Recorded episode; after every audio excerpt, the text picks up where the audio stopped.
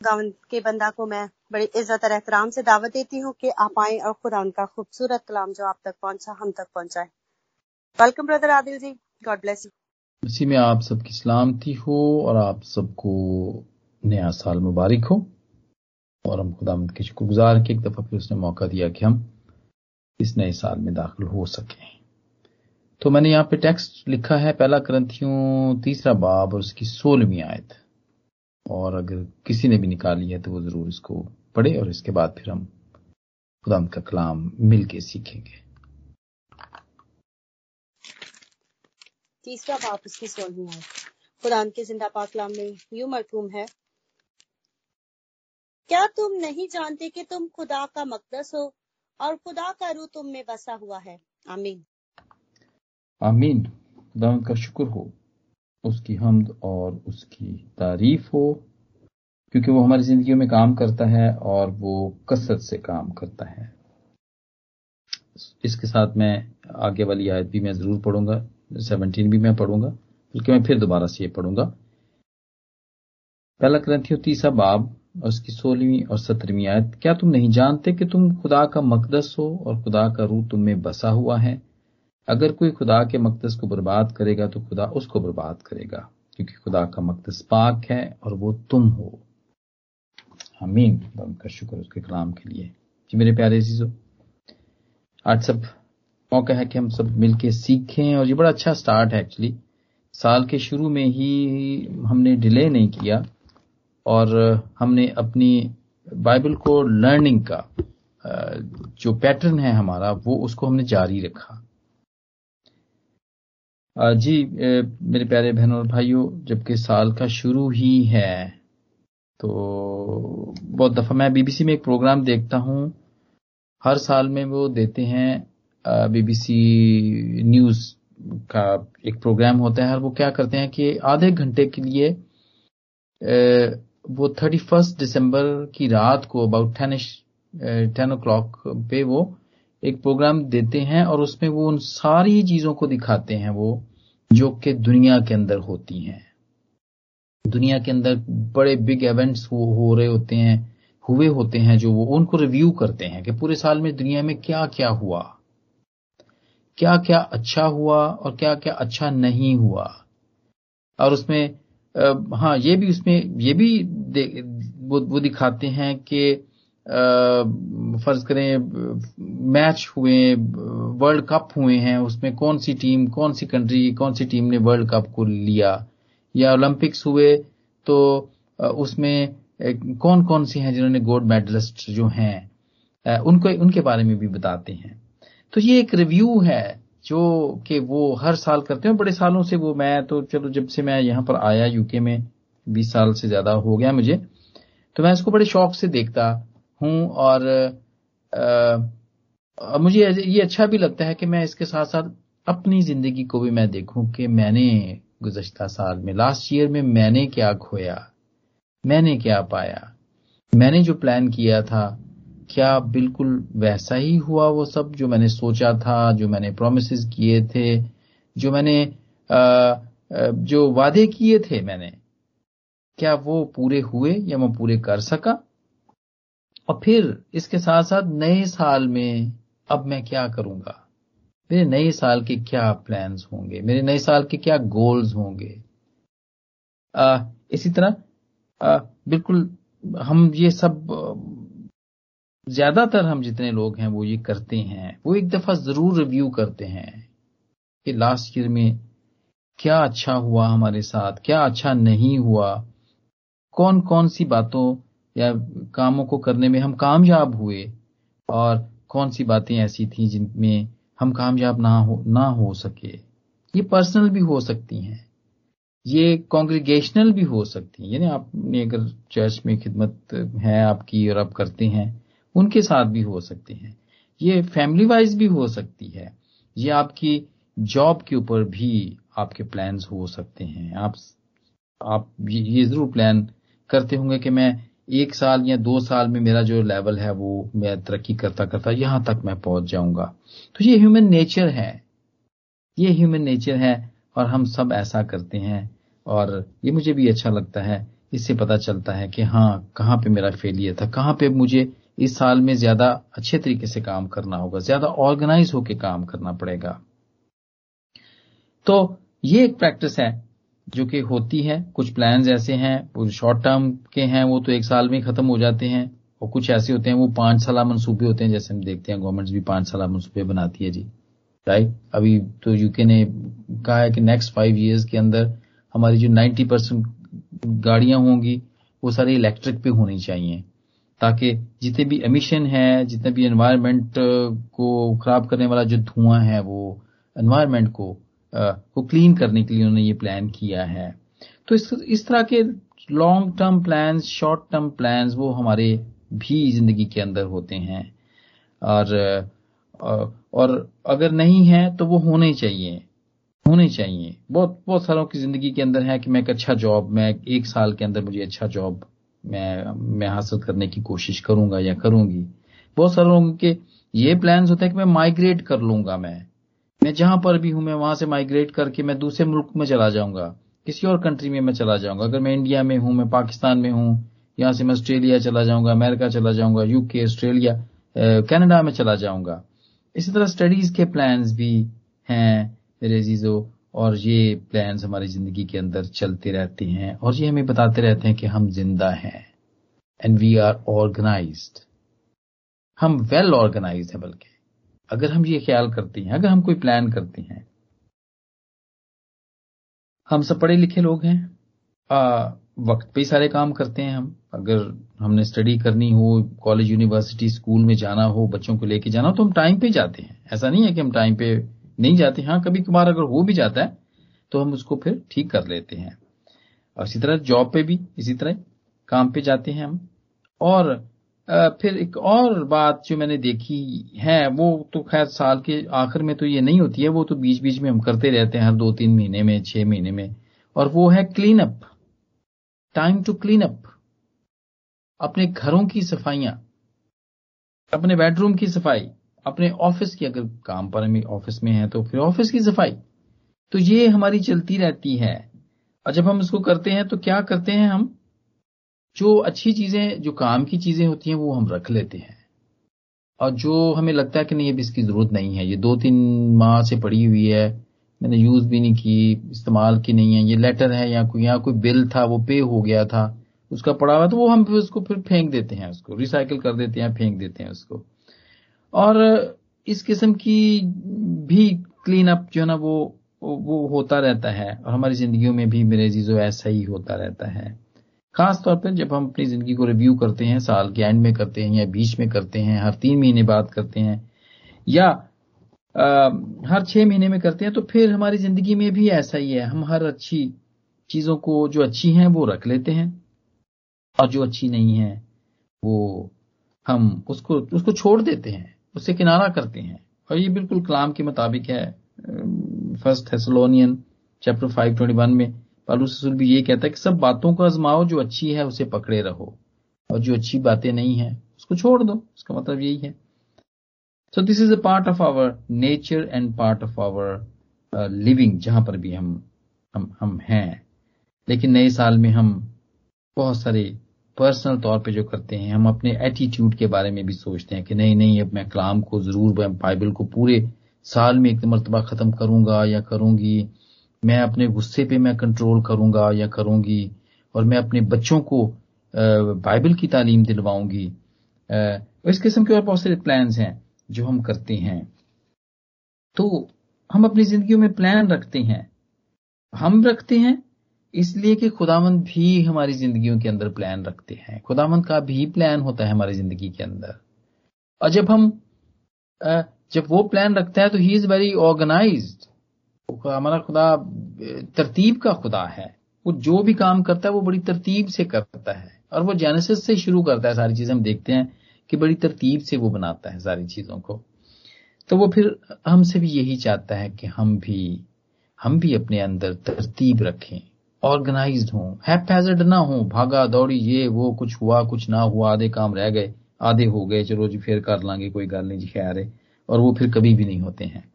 तो ऐसा नहीं खुदामंद हमारी जिंदगियों को चाहता है कि वो बा मकसद जिंदगियाँ हों।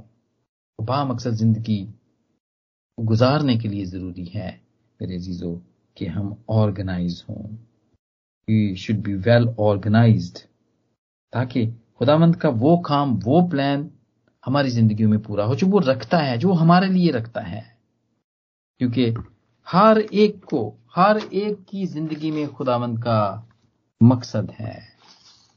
और इसलिए यहाँ पे आज का जो हवाला हमने पढ़ा है, वो नए साल के बिल्कुल कॉन्टेक्स्ट में ही हमने पढ़ा है। कि क्या तुम नहीं जानते कि तुम खुदा का मकदस हो और खुदा का रूह तुम में बसा हुआ है? जी मेरे प्यारे अजीजो, घर है ये ये भी घर है। ये चलते फिरते जो हम सब लोग हैं, जो मसीही हैं, जो कि एक्चुअल जो वाकई मसीही हैं वो खुदा का मकदस है। और आ, और हमें ज़रूरत है इस घर की देखभाल करने की ज़रूरत है। और हम इसे जितने भी इस बात को एक्सेप्ट करते हैं वो तो ठीक है अच्छी बात है लेकिन जो नहीं करते उनको इस बात को रिव्यू करने की ज़रूरत है। और मकदस जब हम मकदस की बात करते हैं तो फिर हमें हम, हमारा ध्यान और ख्याल वहाँ चला जाता है जो कि एक्चुअल मकदस था कभी था। और ये कौन सा था? ये मुकदस हैकल, यरूशलेम के अंदर जो मुकदस हैकल थी, मैं उसकी बात कर रहा हूँ।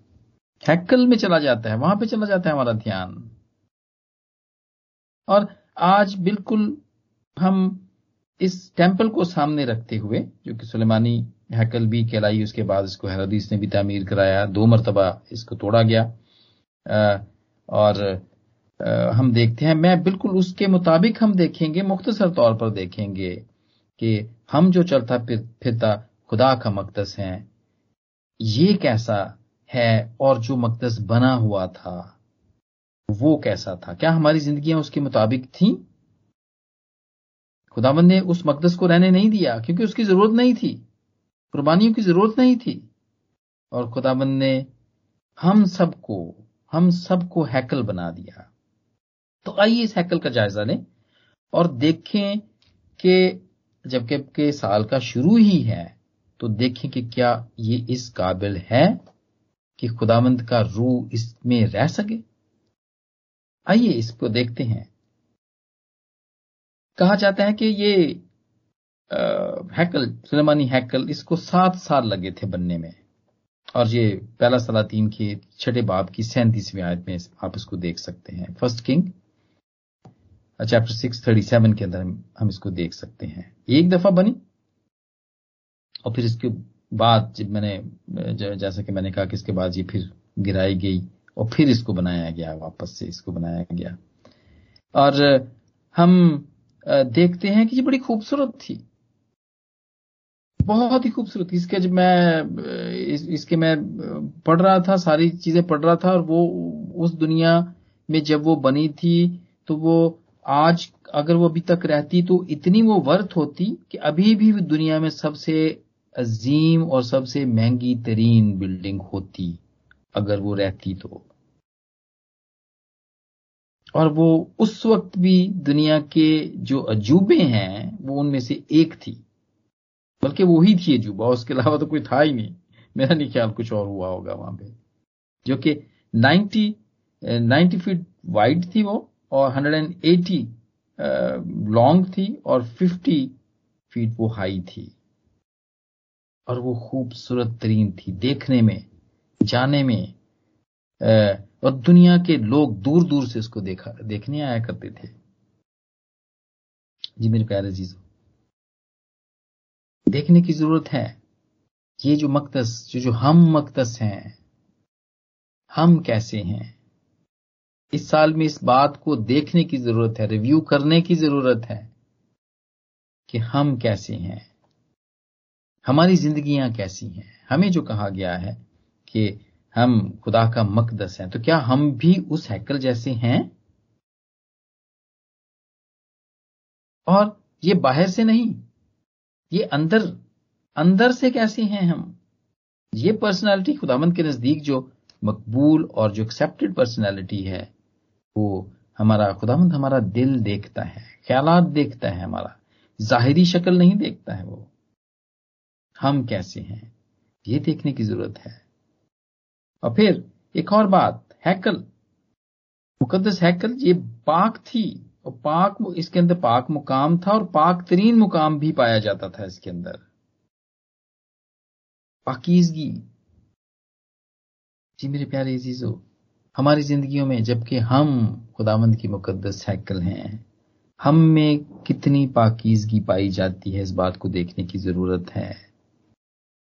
पाक तरीन मुकाम, पाक मुकाम और पाक तरीन, हमारे सोचने का हमारे बोलने का एटीट्यूड हमारे देखने का एटीट्यूड सुनने का एटीट्यूड ये कैसा है? खुदामंद क्या चाहता है? हमारे, हमारी नज़रें कैसी हैं? क्या वो लालच और हसत से तो नहीं भरी हुई? हमारा, हमारे मुँह से क्या निकलता है? वो जो खुदाबंद ने कहा था ना कि जो चीज़ अंदर जाती है, वो नापाक नहीं करती, बल्कि जो इंसान के अंदर से बाहर निकलती है, वो आदमी को नापाक करती है। और जो है, बिदतें, झूठ, झूठी गवाइयाँ क्या ये हैकल जो खुदावंद ने हमें कहा है कि हम खुदावंद का मकदस हैं? क्या हमारी हैकल, चलती फिरती हैकल, ये पाक है? इस साल में हमें ये देखने की ज़रूरत है। अब मेरे जीजो पुरानी हैकल के अंदर मजबे थे, ऑल्टर्स बने हुए थे। हम देखते हैं इसका हुक्म था पहला सलातीन के सातवें बाब की चालीसवीं आयत से 51 तक हम देखते हैं, और उसके बाद 48 वर्ष के अंदर हम देखते हैं फ़र्स्ट किंग चैप्टर सेवन 48 के अंदर हम देखते हैं कि इसके अंदर सोने का मजबा था। सोने का मजबा, कीमती मजबा था। और उस पर नज़र की रोटियाँ रहती थीं। कुर्बानी चढ़ाने के लिए मेरे जीजो ये ऑल्टर्स बने हुए थे। उसके अंदर ऑल्टर बना हुआ था। और हम देखते हैं और हमें ये रिव्यू करने की ज़रूरत है अपनी जिंदगियों के अंदर कि क्या हमारे अंदर भी कोई ऐसा मजबा है जिसपे हम समझें कि हाँ हमें कुर्बानी देने की ज़रूरत है। अपने वक्त की, अपने हदियों की अपने उन टैलेंट्स की जो खुदाबंद ने हमें दिए हुए हैं, हमें इन चीज़ों को रिव्यू करने की ज़रूरत है। और हम रिव्यू कर रहे हैं। पुरानी हैकल जो अब नहीं रही, और हम जिन्हें हैकल कहा गया है, या मकदस कहा गया है, हम उसका कंपैरिजन कर रहे हैं।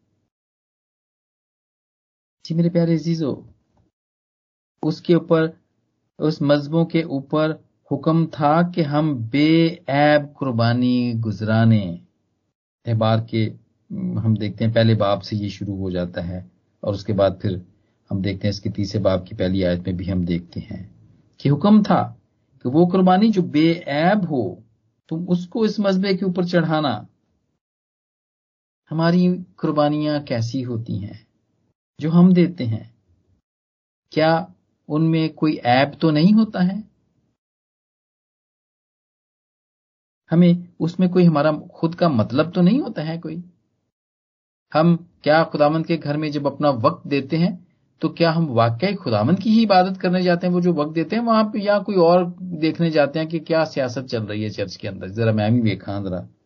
कौन खजानची बन गया था, कौन प्रेसिडेंट बन गया? जरा मैं भी तो देखूँ चर्च का चंदा कितना होता है? मेरे इस साल में ये चीज़ें देखने की ज़रूरत है। कि जो कुर्बानी हम अपने मजबा पे चढ़ाते हैं, वो कैसी कुर्बानी है? पलूस रसूल कहता है कि, पस आए भाइयों, मैं खुदा की रहमतें याद दिलाकर तुमसे इल्तमास करता हूँ कि अपने बदन ऐसी कुर्बानी होने के लिए नज़र करो जो ज़िंदा, पाक और खुदा को पसंदीदा हो।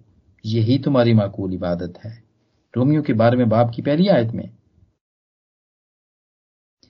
और अगर हम ऐसा नहीं करते रहे अगर हम माकूल इबादत नहीं करते रहे, जो कि माकूल, जो कि कुर्बानी है, जो कि ज़िंदा और पाक, और खुदा को पसंदीदा नहीं थी अगर तो इस साल में ज़रूरत है मेरे जीजो ये सारी कुर्बानियाँ जो खुदावंत को पसंद है, हम वो चढ़ाएँ।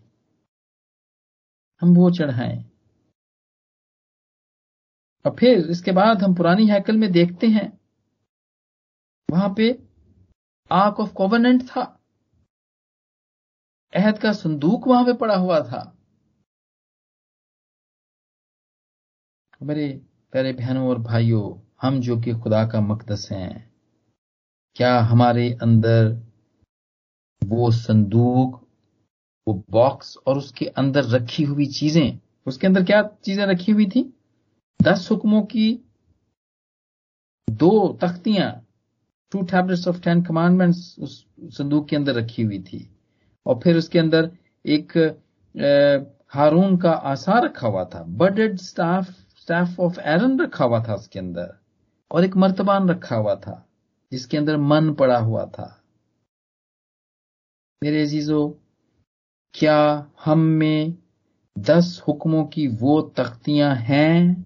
हम जो चलती फिरती खुदा का मकदस हम हैं और कहलाते हैं या क्लेम करते हैं या समझते हैं तो क्या हम में खुदावंत के वो दस हुक्मों की टैबलेट्स पड़ी हुई हैं? क्या हमारे अंदर वो जो के कहानत का कहानत का आसा है, वो क्या पड़ा हुआ है? जो ये बताता है कि हमारा भी मुकद्दस काहिन है। क्या हमारे अंदर वो मर्तबान पड़ा हुआ है, जिसके अंदर वो मन पड़ा हुआ है, जिसके वसीले से बनी इसराइल चालीस साल तक ज़िंदा रहे, जिसको खाते रहे। फ्री मील था उनके लिए। जिनको जिनको जिनको पढ़ के, जिनको हम सुन के, इस बात ये हमारे लिए गवाह हैं ये। ये मन हमारे लिए गवाह है कि खुदामंद का कलाम ही है जिसके वसीले से हम ज़िंदा रह सकते हैं। क्या वो हमारे अंदर पड़ा हुआ है? हमें जानने की ज़रूरत है। हमें इस बात को रिव्यू करने की ज़रूरत है। जी मेरे अजीजो वहाँ पे एक मेज इस हैकल के अंदर पुरानी हैकल के अंदर एक मेज पड़ा हुआ था जिसके ऊपर नज़र की रोटियाँ रखी जाती थीं और वो मेज भी मुकद्दस था और वो सोने से सो वो वो सो, सोने से वो मंडा मंडा हुआ था वो। सोने की स्तरकारी थी उसके ऊपर। और उसके ऊपर नज़र की रोटियाँ थी। खरूज के पच्चीसवें बाप की तेईसवीं आयत में इसका ज़िक्र पाया जाता है अगर आप इसको कोई भी जाके रिव्यू करना चाहे या सैंतीस बाप के दसवीं आयत से सोलहवीं आयत तक भी।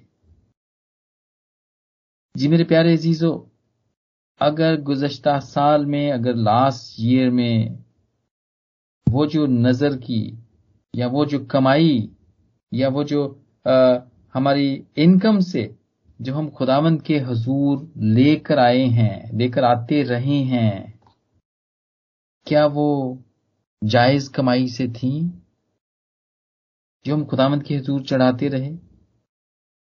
क्या वो मेज जो कि नज़र को मुकद्दस करता है, क्या वो मेज साफ़ सुथरा था? क्या हमारे काम करने की क्या कोई कोई कोई ऐसा ऐसा हदिया तो हम नहीं लाए खुदामंद के हजूर, जो कि ठीक नहीं था। बड़ा ज़रूरी है मेरे अजीजो, इस बात को समझना और इस बात को रिव्यू करना कि हम कैसी नज़र की रोटियाँ खुदामंद के हजूर में रखते रहे।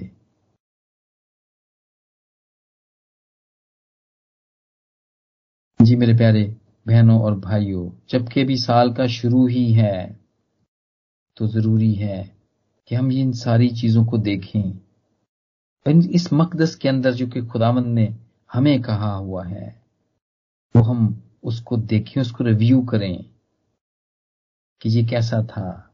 पुरानी हैकल के अंदर एक क्षमादान रखा हुआ होता था।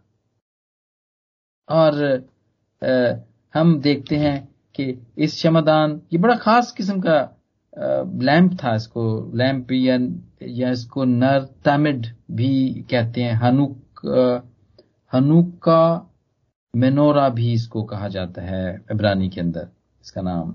हमेशा जलने के लिए इटर्नल लाइट हमेशा जलता रहे, इसके बारे में ये कहा गया था, और इसके अंदर एक खास तेल डलता था, जैतून का खास तेल डलता था, ताकि वो हमेशा जलता रहे। जी मेरे प्यारे जीजो हमारी जिंदगियाँ, क्या हमारे हमारे अंदर भी ऐसा क्षमादान पाया जाता है?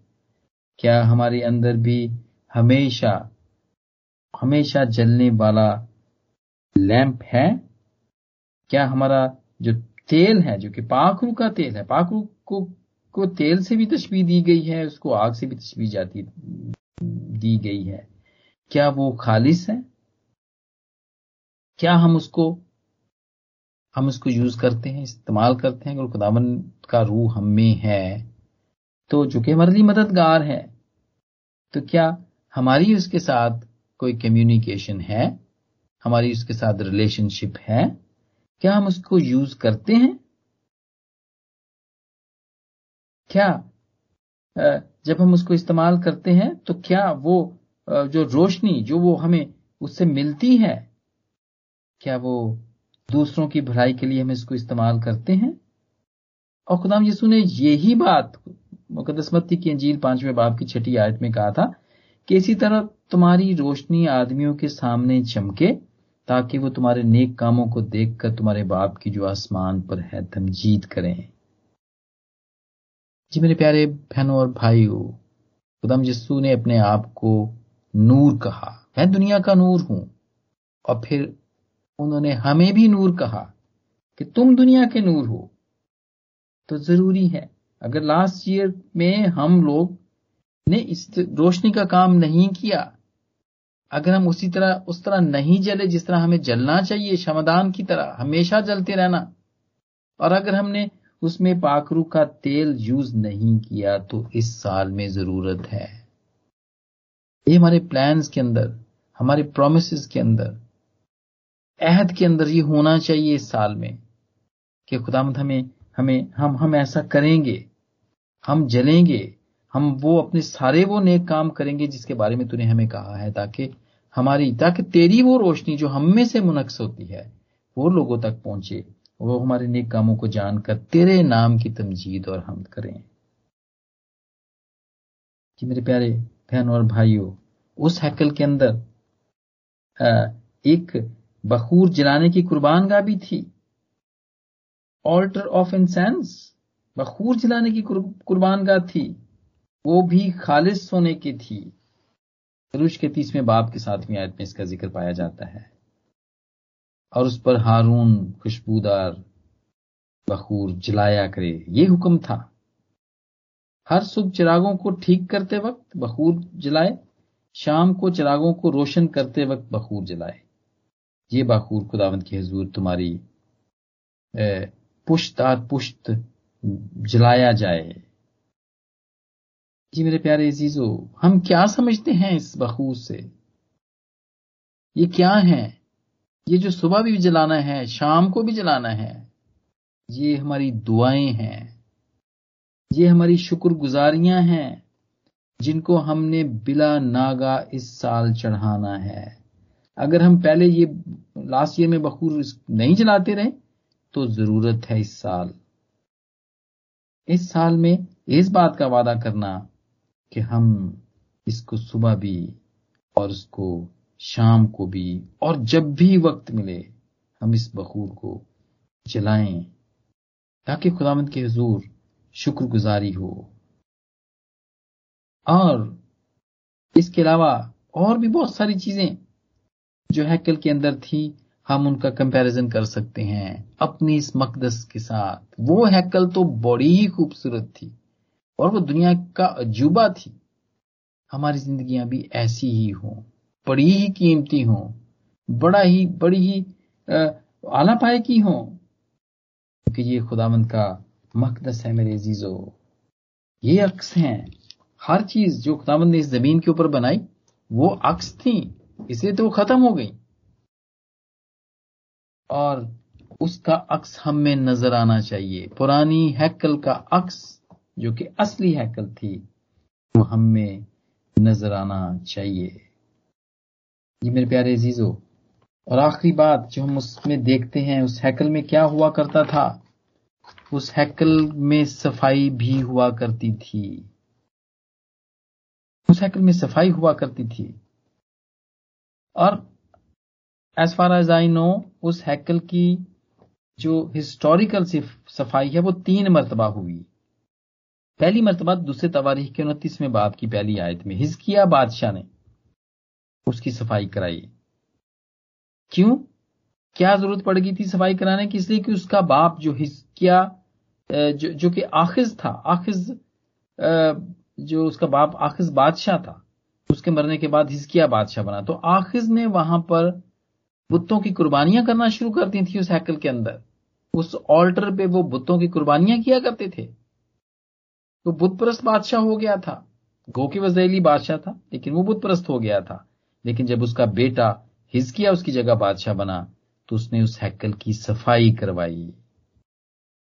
और उसके बाद हम देखते हैं सिकंदर आज़म जो कि खुदाम यसु मसीह के आने से पहले आया और खुदाम यसु मसीह से पहले जब उसके बहुत सारे जनरल जो वहाँ पर हाकम थे और जब उनके खिलाफ बहुत से बहुत से ग्रुप्स लड़े जो जो कि यहूदी थे हम देखते हैं मुकाबी के बारे में। जूदस मुकाबी ने हैकल को साफ़ किया जब उसने हैकल को और यरूशलेम को छुड़वाया उन, उनसे अपने मुल्क को छुड़वाया तो उन्होंने हैकल की सफ़ाई करवाई। और उसके बाद हम देखते हैं मरकज के ग्यारहवें बाब की पंद्रहवीं से लेकर उन्नीसवीं आयत तक के खुदावंद जस्सू भी हैकल की सफ़ाई करते हैं। किस तरह करते हैं वो। वो कोड़ा पकड़ते हैं और वो सब लोगों को जो वहाँ पे बिज़नेस कर रहे होते हैं, वो उनको मार मार कर बाहर निकाल देते हैं। और वो कहते हैं कि ये खुदावंद का मकदस है और तुमने इसको बिज़नेस बना लिया हुआ है। हम यीशु को अपने घर की गैरत आती है मेरे जीजो हैकल की सफ़ाई भी हुआ करती थी और ज़रूरी है, जबकि हम साल के शुरू में ही हैं। अगर हम गुजशत साल में लास्ट ईयर में, अगर इस मकदस के अंदर जो कि हम सब हैं, इसके अंदर अगर बुतों की कुर्बानियाँ होती रही हैं अगर ये नापाक हो गई है, अगर ये गंदी हो गई है तो ज़रूरी है कि इसको पाक साफ़ करें मेरे जीजो इसको पाक साफ़ करने की ज़रूरत है। और अगर आप खुद नहीं कर सकते, अगर आप अपने एटीट्यूड पे कंट्रोल नहीं कर सकते, अगर हम सब अपनी अपने उन सारी आदतों को छोड़ नहीं सकते जिसकी वजह से ये ये मकदस नापाक होता है तो मेरे प्यारे अजीजो खुदा यसु को बुलाने की ज़रूरत है। उसको बुलाएँ, उसको कहें, खुदा यसु तूने तूने कोड़े को, कोड़ा पकड़ के तूने उस वक्त भी हैकल की सफ़ाई की थी। आज भी ज़रूरत है। मेरी ये हैकल खराब हो गई है, गंदी हो गई है, बिज़नेस वाली हो गई है। इसमें वो वाली कुर्बानियाँ नहीं होती हैं। इसकी वो खूबसूरती नहीं रही है। इसमें मैं, उस क्षमादान को मैं जला नहीं पा रहा। इसमें मैं ठीक नज़र की रोटियाँ रख नहीं पा रहा। और इसके अंदर वो जो संदूक, अहद का संदूक है, जिसमें तेरे दस हुक्म पड़े हुए थे, जिसके अंदर तेरा आसा पड़ा हुआ था, जिसके अंदर मर्तमान के अंदर मन पड़ा हुआ था, वो नहीं है। आए खुदामंद यस्सु इसको साफ़ कर दे, इसकी सफ़ाई कर दे। मेरे जीजो, अब जबकि साल का शुरू ही है तो और हमें ज़रूरत है कि जब हम प्लान करें, जब अपनी ज़िंदगी को बहुत सारे और भी प्रोमिस करें तो उसमें हमारा ये भी प्रॉमिस हो। उसमें हमारा ये भी प्लान हो कि हम अपनी इस हैकल की सफ़ाई इस तरीके से करें कि आइंदा को जब हम इसके ऊपर नज़र चढ़ाएँ तो खुदामंद को पसंद आए। तो खुदामंद को पसंद आए। मेरे प्यारे जीजो आज इन सब बातों के वसीले से जो आज हमने मुख्तसर तौर पर देखी हैं, इसके वसीले से खुदामंद हमें इस नए साल में उन सारी बातों पर अमल करने का भरपूर फजल बख्श दे, जो हम उसके जलाल को ज़ाहिर करने के लिए करें। और खुदा मुझे और आपको बरकत दे। आमीन। आमीन आमीन। Thank you so much brother ji इस ब्यूटीफुल शेयरिंग के लिए। खुदा आपको बहुत